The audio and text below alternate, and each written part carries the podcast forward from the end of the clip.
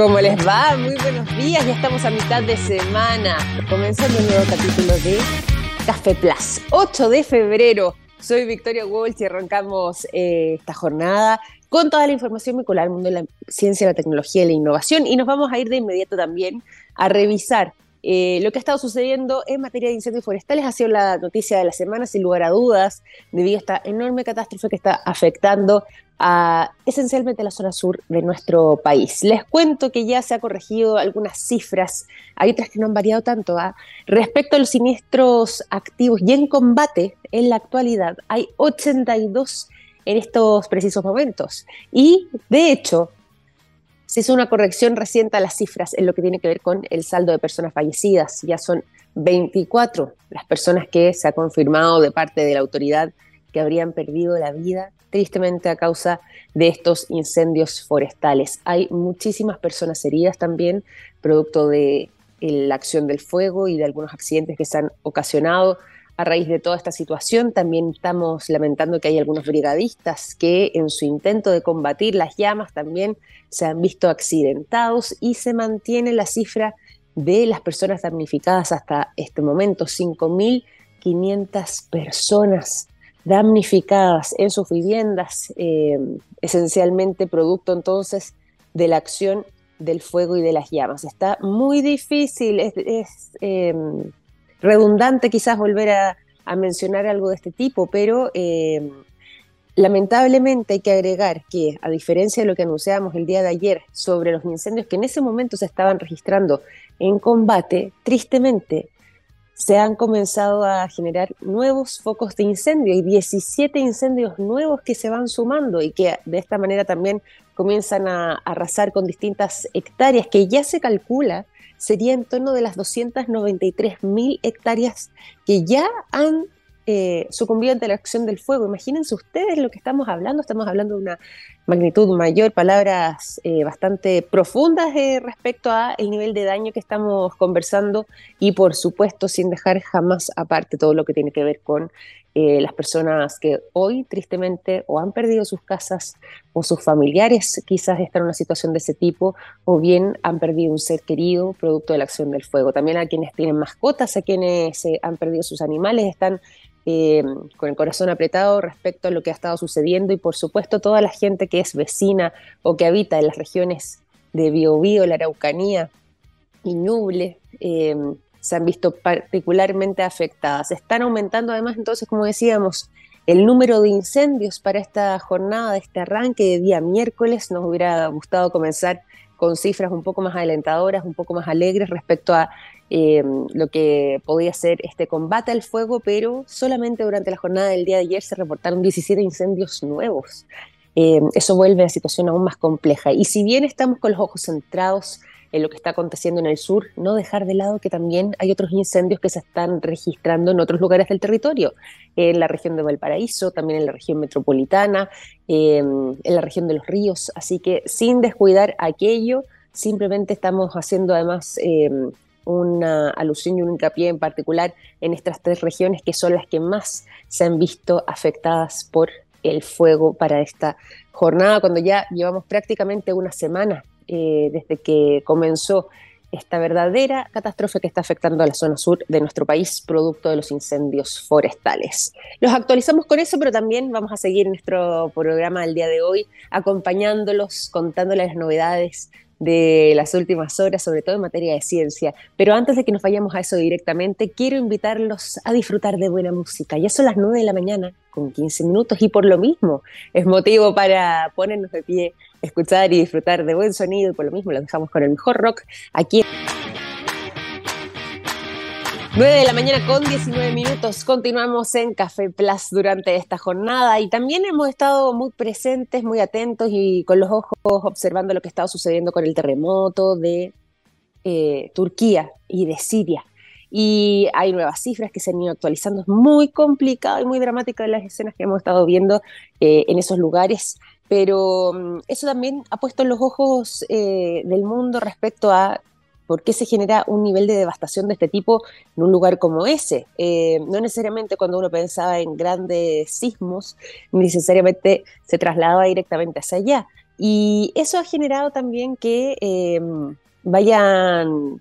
apareciendo diversos académicos y personas ya sea interesadas en investigar más sobre este tema, como también respecto a el trabajo que han logrado eh, desarrollar frente a eh, cómo se puede prevenir incluso una situación de este tipo. Eh, hay muchísima atención además en Estados Unidos respecto a lo que podría estar sucediendo eventualmente, así como hemos estado siguiendo de cerca todo este gran terremoto que afectó al sur de Turquía y la zona fronteriza con Siria y que ha dejado miles de personas fallecidas. Hay preocupación, por ejemplo, ahora respecto a qué es lo que podría pasar en el sur de California, particularmente en lo que ha sido llamada como la falla de San Andrés o Big One, como se le conoce al potencial terremoto catastrófico que mm, algunos dicen ya incluso debió haber sucedido en el sur de California y particularmente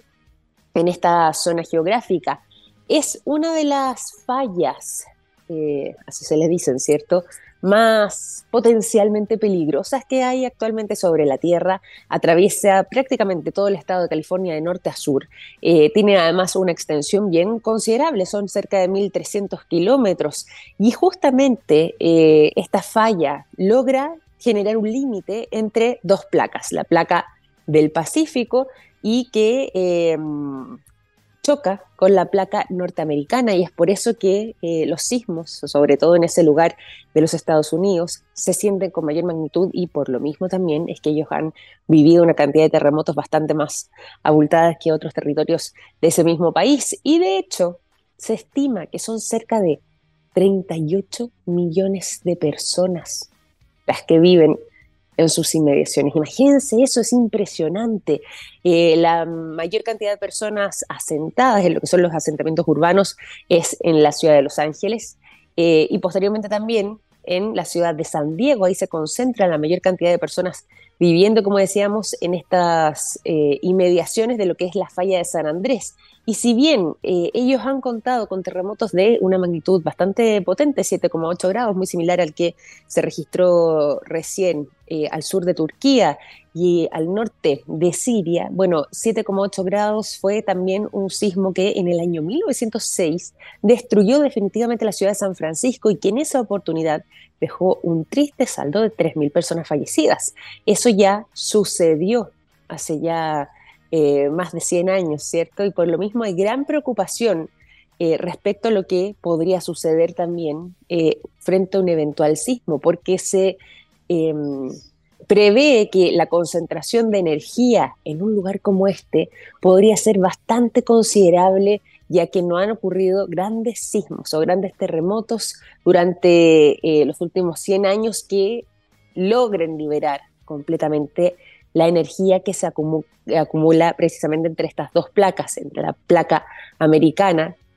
y, como decíamos recién también, eh, la placa que eh, acompaña eh, el otro lado que vendría siendo la placa del Pacífico. Y justamente, habiendo pasado una cantidad de tiempo considerable, prácticamente 120 años, eso se podría volver aún más dramático. Y es por esta razón de que también este fantasma de lo que podría ser el Big One, este gran terremoto que se espera podría acontecer en cualquier momento en eh, ese territorio, particularmente en la falla de San Andrés, digo en cualquier momento no para sobresaltar, lo hago, lo menciono más bien porque lógicamente no se puede predecir eh, a ciencia cierta una fecha exacta en que algo así pudiera suceder, solamente se sabe que ante la acumulación de energía en algún momento se puede generar un movimiento sísmico, un movimiento telúrico y eso podría acontecer vaya a saber uno específicamente cuándo. Y sobre todo que eso podría iniciar entonces una ruptura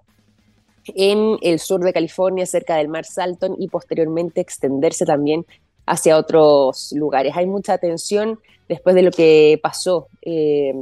en Turquía y en Siria sobre este lugar del mundo en particular y ellos han desarrollado también distintos sistemas que eh, buscan de alguna manera u otra no predecir necesariamente un sismo o un terremoto, pero sí generar, muy parecido a lo que pasa en Chile, un sistema de alerta temprana, ya sea de terremotos y un eventual tsunami también, eh, posteriormente eh, después de haberse generado esta actividad sísmica. Esto es una tecnología que además, si bien ahora eh, la están implementando muy fuertemente en Estados Unidos y que lleva por nombre Shake Alert LA, eh, también se ha visto mm, utilizada en lugares como Japón. En México, nosotros en Chile tenemos algo relativamente parecido y que logra anunciar con algunos segundos antes o cuando después de que se genera algún sismo, bueno, emitir una alerta a todos los teléfonos celulares para que, por ejemplo, las personas que están en lugares cercanos a la costa, bueno, abandonen ese lugar frente a algún posible riesgo de tsunami. Y nosotros de tanto en tanto hemos recibido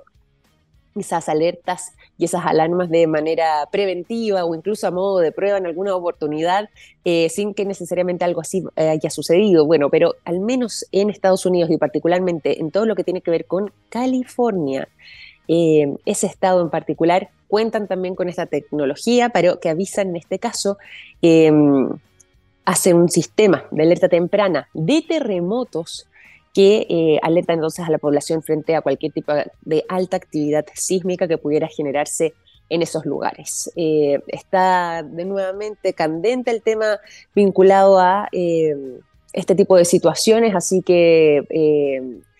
con todo lo que está aconteciendo en estos momentos en Turquía y en Siria, además de lo dramáticas y lamentables que son estas imágenes que nos llegan desde ese lugar y donde además también está gran parte de la comunidad internacional cooperando y colaborando para agilizar todo lo que ha sido estos trabajos de rescate y eh, intentar de alguna forma u otra volver a levantar las ciudades que se han visto devastadas. De todas formas, también es interesante conocer qué es lo que se puede hacer en materia de alerta temprana, eh, de manera preventiva y sobre todo en lugares que también se ven expuestos a altos movimientos sísmicos. 9 con 26, ¿les parece que continuemos con el programa y nos vayamos directamente a la música? Los quiero dejar ahora también con buen sonido, vamos a seguir con más informaciones, todo esto en Café Plus a través de Radio TX Plus.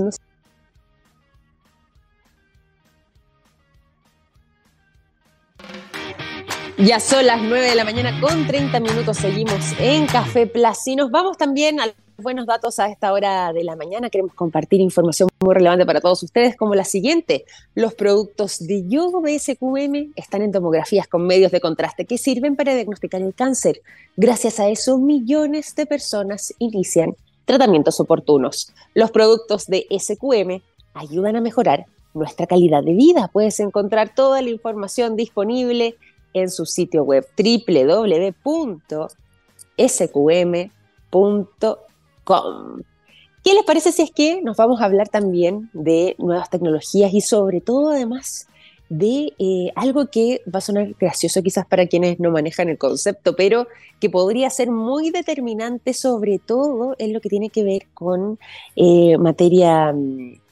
eh, energética, podríamos decir. Sí, definitivamente. Vamos a estar conversando respecto a las tierras raras. ¿Han escuchado de ellas? Bueno, fíjense que las tierras raras pueden ser una especie de eh, gran opción o variedad frente a lo que podría ser el suministro energético en el futuro y que eh, hay varios lugares y que si bien esto lleva también muchísimo tiempo, desde la década de los 60 por lo menos que se utilizan, pero no necesariamente eh, todos manejábamos esa información con anterioridad respecto a eh, el gran potencial que tiene. ¿Y por qué estoy mencionando este tema en particular en este momento? Bueno, fíjense que se acaba de hacer un hallazgo, un descubrimiento bien interesante en Suecia. Se dieron cuenta de que cuentan allí con el mayor yacimiento de tierras raras en todo el continente europeo.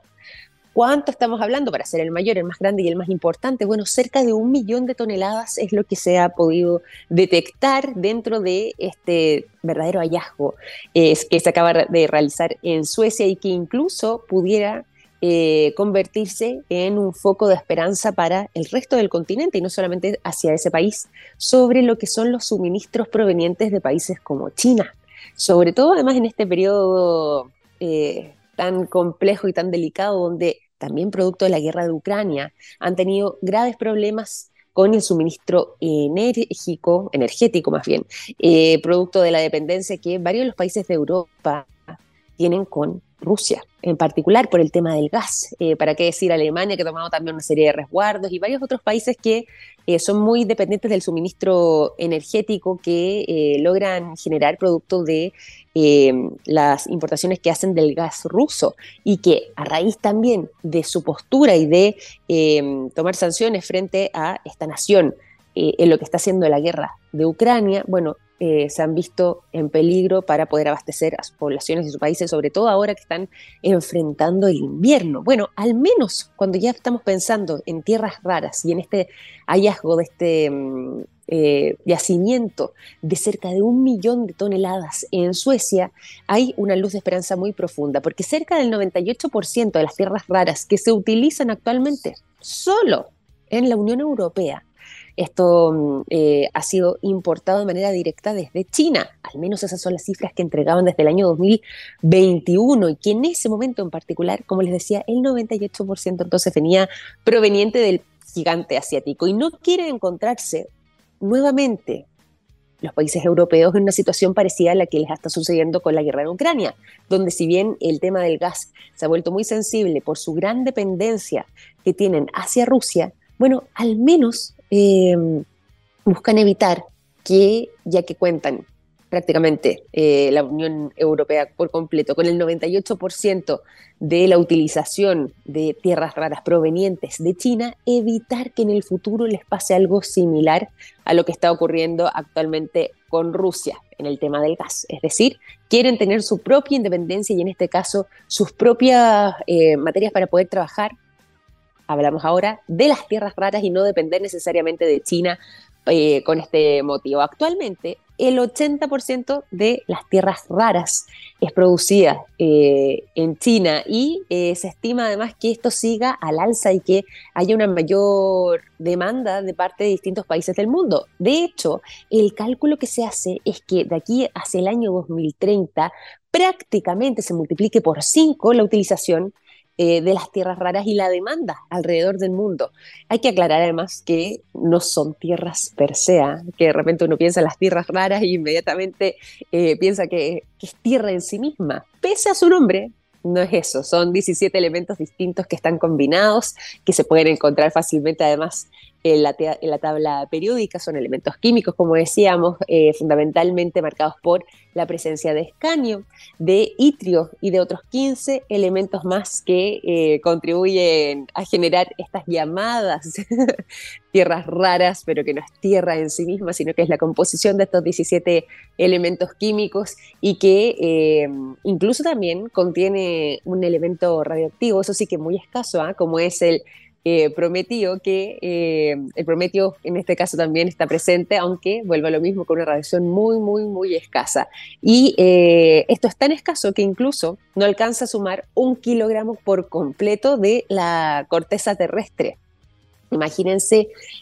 lo poquito que hay de prometio dentro de este eh, compuesto de los 17 elementos químicos que componen las tierras raras. Pero, como decía antes, están los ojos de Europa puestos directamente en Suecia con este gran hallazgo, este yacimiento más bien de 17, perdón, de más de un millón. Eh, de toneladas de tierras raras y que podría venir a ser entonces la solución para evitar la enorme dependencia que actualmente tienen con China. Ya están frotándose las manos además considerando que eh, se pronostica esta alza en las demandas de acá solamente el año 2030, es decir, en este plazo de siete años que pueda incluso eh, multiplicarse por cinco la demanda a nivel global y también ahí habría quizás una oportunidad de negocio para esos países, particularmente para Suecia, pero quizás para eh, los países que estén trabajando en conjunto con ellos para poder desarrollar y explotar quizás lo que viene siendo este recurso. Pero sea como sea, al menos ya están respirando con algo más de alivio, pensando en que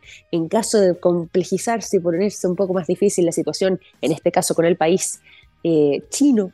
podrían entonces contar con su propia fuente de tierras raras debido a este hallazgo del yacimiento en Suecia. ¿Qué les parece a ustedes? De todas maneras, siempre dicen por ahí, es bueno tener los huevos puestos en diferentes canastas y en este caso, ya que cuentan con esta posibilidad de dejar la dependencia de un 98% además de las tierras raras que provienen eh, de China y que utilizan en los países de la Unión Europea, puede ser una muy buena solución contando entonces ahí con su propio respaldo en caso de necesitarlo. Ya son las 9 con 38 minutos, vamos a seguir aquí en Café Plaza, vamos a seguir compartiendo información vinculada al mundo de la ciencia, la tecnología y la innovación, pero antes también nos vamos a la música. Los dejo ahora con buen sonido y seguimos con más Café Plus a través de Radio TX Plus.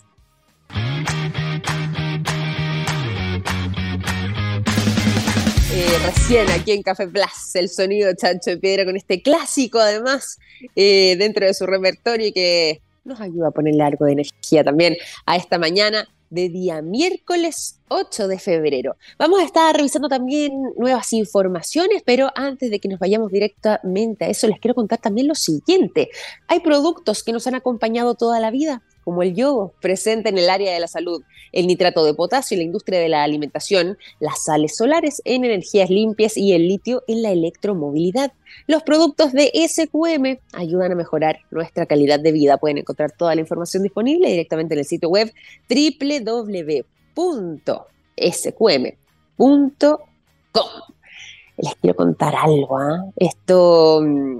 está preocupando bastante, sobre todo eh, a quienes están eh, pendientes de lo que está ocurriendo con el calentamiento global y, ante todo, con la emisión de gases de efecto invernadero que podrían estar eh, perjudicándonos también dentro de lo que es la vida de la Tierra. Fíjense que recientemente la NASA realizó un estudio, un verdadero mapeo de detección satelital de las emisiones de metano que son provenientes de la explotación de combustibles fósiles y ya está publicado este estudio además en su sitio web. La cantidad de metano presente actualmente en la atmósfera ha llegado a niveles récords. Esto lo sabemos bien, lo hemos conversado en alguna oportunidad acá en el programa y yo creo que todos más o menos somos conscientes de que este récord además ha venido a explotar durante los últimos años y particularmente durante las últimas décadas. Y se ha convertido además en una de las principales fuentes de emisiones de la extracción, el almacenamiento y también el transporte petrolero de gas natural y también de carbón, lo que daría como resultado, y aquí está la cifra que entrega la NASA, alrededor de 97 millones de toneladas métricas de gas metano han sido liberadas en el ambiente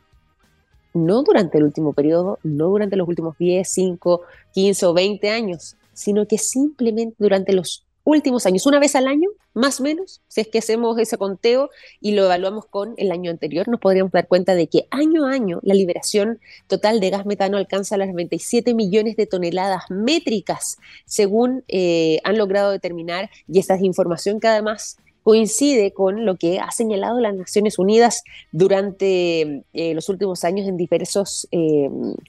en diversos estudios que han realizado y en distintos informes que han podido llevar a cabo producto además de las investigaciones que se han estado realizando de parte de científicos para poder detectar la gravedad, el impacto y además eh, poder proyectar de qué manera es que la liberación de gas metano también va a estar eh, dañando nuestro medio ambiente.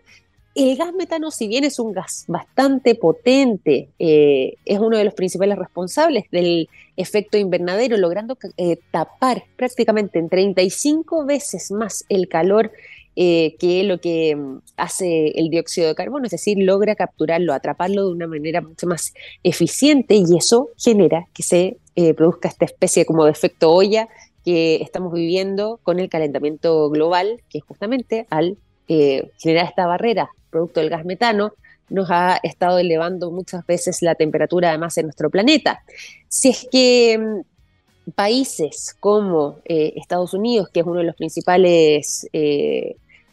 países que emiten estas toneladas de eh, gas a la atmósfera, pudiera reducirlo en aproximadamente sus emisiones en torno al 30%, ya podríamos estar eh, adoptando y conversando sobre eh, una situación que pudiera recién llegar a comenzar a frenarse. Ni siquiera revertir el daño, sino que a comenzar a frenarse para que nos mantengamos en la línea que estamos actualmente, si es que un país gigante como es Estados Unidos y que es uno de los principales responsables de las emisiones de gas metano al ambiente, si es que ahora entonces redujera sus emisiones en un 30%, podríamos recién empezar a tener un pequeño respiro. ¿Para qué decir también países como China o India, que eh, contribuyen enormemente a lo que tiene que ver con esta liberación. Y bueno, eh, todo esto ha sido sondeado eh, por medio de la tecnología disponible en la NASA para ver justamente dónde es que se concentra la mayor cantidad de liberación de este tipo de gas, dónde están además ubicados los gasoductos que están afectando mayoritariamente a la emisión y a la liberación del gas metano y el impacto que esto tiene en el calentamiento global y por supuesto además si es que hay maneras o no de revertirlo. Mencionábamos países como Estados Unidos, pero si uno se centra en el mapa que tiene la NASA disponible y que está fácilmente ubicable en su sitio web, se puede dar cuenta que hay una gran concentración, como decíamos recién, en países como Estados Unidos, pero también Rusia viene siendo uno de los mayores responsables y otros países de Asia también vienen a contribuir enormemente con este tipo de liberaciones producto de sus plantas y que eh, se suman entonces al listado de eh, los países que más están contribuyendo en lo que son las emisiones de cerca de 97 millones de toneladas métricas de gas metano que se liberan en el ambiente año a año y que también contribuyen de manera negativa a que estemos viviendo una situación tan complicada, tan dura y tan compleja como la que estamos viendo y atravesando hoy, producto de em, la liberación entonces de gases de efecto invernadero al medio ambiente. Y por eso también las temperaturas se van elevando además en gran parte del planeta. Vamos a cambiar de tema y nos vamos a ir de eh, este informe de la NASA, que dicho sea de paso se los mencionaba recién, pero por caso de que quieran adentrarse aún más respecto a lo que ha sido este informe, pueden encontrarlo directamente en el sitio web de la NASA. Está además disponible también en español, lo pueden encontrar en ciencia.nasa.gov, gov corta en este caso, y ahí se puede desplegar fácilmente entonces lo que tiene que ver con eh, este informe, pero vamos a cambiar de tema por completo y nos vamos a ir a algo bastante más eh, vinculado quizás a lo artístico, pero que está muy interesante como información para poder compartirla. Fíjense que el cómic. Tintín en América, Tintín, que dicho sea de paso es ya un clásico, ¿cierto? Y que se volvió eh, una verdadera celebridad del mundo de eh, las tiras cómicas y lo que es el mundo también de los dibujos, y que se acaba de subastar eh, esta tira en particular, Tintín en América, en un valor de 3 millones de dólares en esta subasta que se realizó recientemente en eh, una eh, subasta de Francia. Y que acaba entonces de entregar esta cifra en ese número es que el nuevo propietario de esta tira en particular se llevó este lote de 104 dibujos distintos con algunas viñetas y figuras de eh, Tintín y que eh, lleva por nombre entonces Tintín en América. Viene siendo además este uno de los viajes de este reportero, ¿cierto? Dentro del continente americano y que batió este récord porque anteriormente no se había logrado eh, alcanzar una cifra así, al menos en lo que es una tira cómica y sobre todo, además, dentro de lo que había sido la propia historia de otras eh, tiras de, eh, de Tintín con eh, esta obra que realizó magistralmente por muchísimos años Hertz, su creador, y que en este caso no solo lleva su firma, sino que además es el retrato vivo de sus dibujos y que conforman entonces esto, esta tira en particular, las figuras y las viñetas, y que fueron recientemente subastados por ese valor en la sabería de Valencia en el Curial, después de una subasta que se estuvo realizando entonces sobre Tintín en América y que viene eh, a mascar un nuevo hito y romper un récord, producto entonces de este altísimo valor. 3 millones de dólares solamente por esta tira en particular, Tintín en América, de uno de los cómics más célebres, uno de los dibujos más reconocidos además del mundo entero, con la historia de este reportero, eh, que siempre está acompañado además de Milú, su perro eh, aventurero también, que es parte de sus aventuras y que en este caso logra batir este récord tan interesante y tan llamativo como es la venta de esta tira Tintín en América por 3 millones de dólares. Tan, tan. ¿Qué les parece a ustedes? Ah? Eh, Tintín era uno de mis favoritos cuando era chica. Yo creo que varios crecimos con él, con las historias y con las aventuras que iba atravesando junto a Milú. Y ahora, parecer, hay fanáticos que también lo son de tomo y lomo y están dispuestos a pagar altas sumas de dinero con tal de eh, poder ser dueños del trabajo original de eh, su creador, de que realizó esta obra ya hace algunos años y que dejó este legado particularmente con esta tira en particular de Tintín en América, capítulo que ya fue recientemente subastado a este altísimo, altísimo valor. Vamos a continuar también aquí en Café Plus, vamos a seguir con más informaciones para comenzar esta mañana de día miércoles 8 de febrero. Y nos vamos a ir también eh, a otros temas eh, bastante distintos y que Em, son más complicados que vienen del mundo de la salud y que fueron revelados recientemente producto de un nuevo estudio que realiza el CERNAC y que daría cuenta de la variación de los precios en algunos medicamentos, sobre todo en los más utilizados, y que hay diferencias que son dramáticas en varios de los valores de los fármacos y que podemos verlo directamente en este estudio reciente. Fíjense que se detectaron diferencias de cerca de 25 mil pesos entre un medicamento referente y otro medicamento que sea bioequivalente y que eh, está dentro de eh, el listado de algunos de los más comercializados o más utilizados por las personas en Chile. Todo esto es parte entonces de este estudio de investigación que eh, se llevó a cabo de parte del CERNAC, donde se evaluó la diferencia de precios de 10 fármacos en particular, los mismos que, como les decía recién, al menos según el Instituto de Salud Pública, son los que más fueron utilizados en Chile en el año 2021. Y a raíz de eso se elabora entonces este estudio CERNAC de medicamentos. El objetivo era justamente poder transparentar y em, alertar a los consumidores respecto a el mercado de los medicamentos y fue realizado este trabajo entre los meses de abril y agosto del año 2022. Para este estudio además, como les decía, se consiguieron la lista de 10 medicamentos diferentes y se dieron cuenta de que en muchos casos incluso la variación por el mismo compuesto de eh, estos 10 medicamentos más utilizados podría variar hasta en un 1960%. Es decir,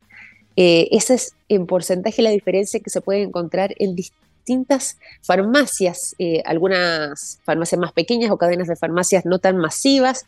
a un precio, por ejemplo, de 1.170 pesos, como puede ser el, eh, el losartán, y encontrarlo en otra cadena de farmacias un poco más grande con un precio de 24.099 pesos, lo que da una diferencia de 1.960 eh, puntos, es decir, porcentaje en un caso como este, y que rápidamente también nos da cuenta de eh, cuánto se vuelve relevante el cotizar para poder evitar eh, caer en una diferencia tan grande y pagar un sobreprecio frente a un medicamento que podríamos encontrar en otro lugar a un precio bastante más eh, asequible. Y, por ejemplo, eh, lo que puntualiza además este análisis y este estudio en particular del CERNAC es de que cotizar es lo más importante, ¿cierto? Pero segundo, que hay variaciones de hasta 25 mil pesos en otro tipo de productos dentro del listado de los 10 medicamentos más utilizados según el ISP y que eh, este 25 mil pesos de diferencia podría equivaler a casi un 2000% de variación en los precios, 1960 en particular. Ahí está publicado directamente en el sitio web de CERNAC, pueden encontrar también lo que ha sido este trabajo que se desarrolló entonces entre los meses de abril y agosto del año pasado y que consideraba este listado de 10 medicamentos los más utilizados en Chile, al menos para el año 2021, pero esa tendencia tiende a repetirse y que eh, presentan estas variaciones enormes. Una de las recomendaciones entonces siempre a cotizar, siempre buscar eh, alternativas en otros lugares para poder eh, diferenciar sobre los precios que va entregando cada farmacia frente a un mismo medicamento, obviamente siguiendo la receta, no, no a seguir buscando otros medicamentos distintos, sino que seguir buscando en farmacias o en cadenas de farmacias que sean diferentes para poder cotizar comprar eh, informado y por supuesto contrastar la variedad de precios que pueden presentarse y elegir quizás por el mismo medicamento el que tiene la mejor oferta o bien el que está presente a un precio más conveniente. Así que ahí se los dejo, pueden encontrar esta información disponible en el sitio web de CERNAC. Ya son las 9.56 y finalizamos también este capítulo de Café Plus. Estamos en jornada de día miércoles y por lo mismo los invito a seguir en sintonía de Radio TX Plus porque ya comienza Oh My Geek Next. Nosotros mañana a las 9 de la mañana en punto nos reencontramos con más programas. Cuídense mucho, los dejo también con buena música y hasta mañana. Un gran abrazo. Chao, chao.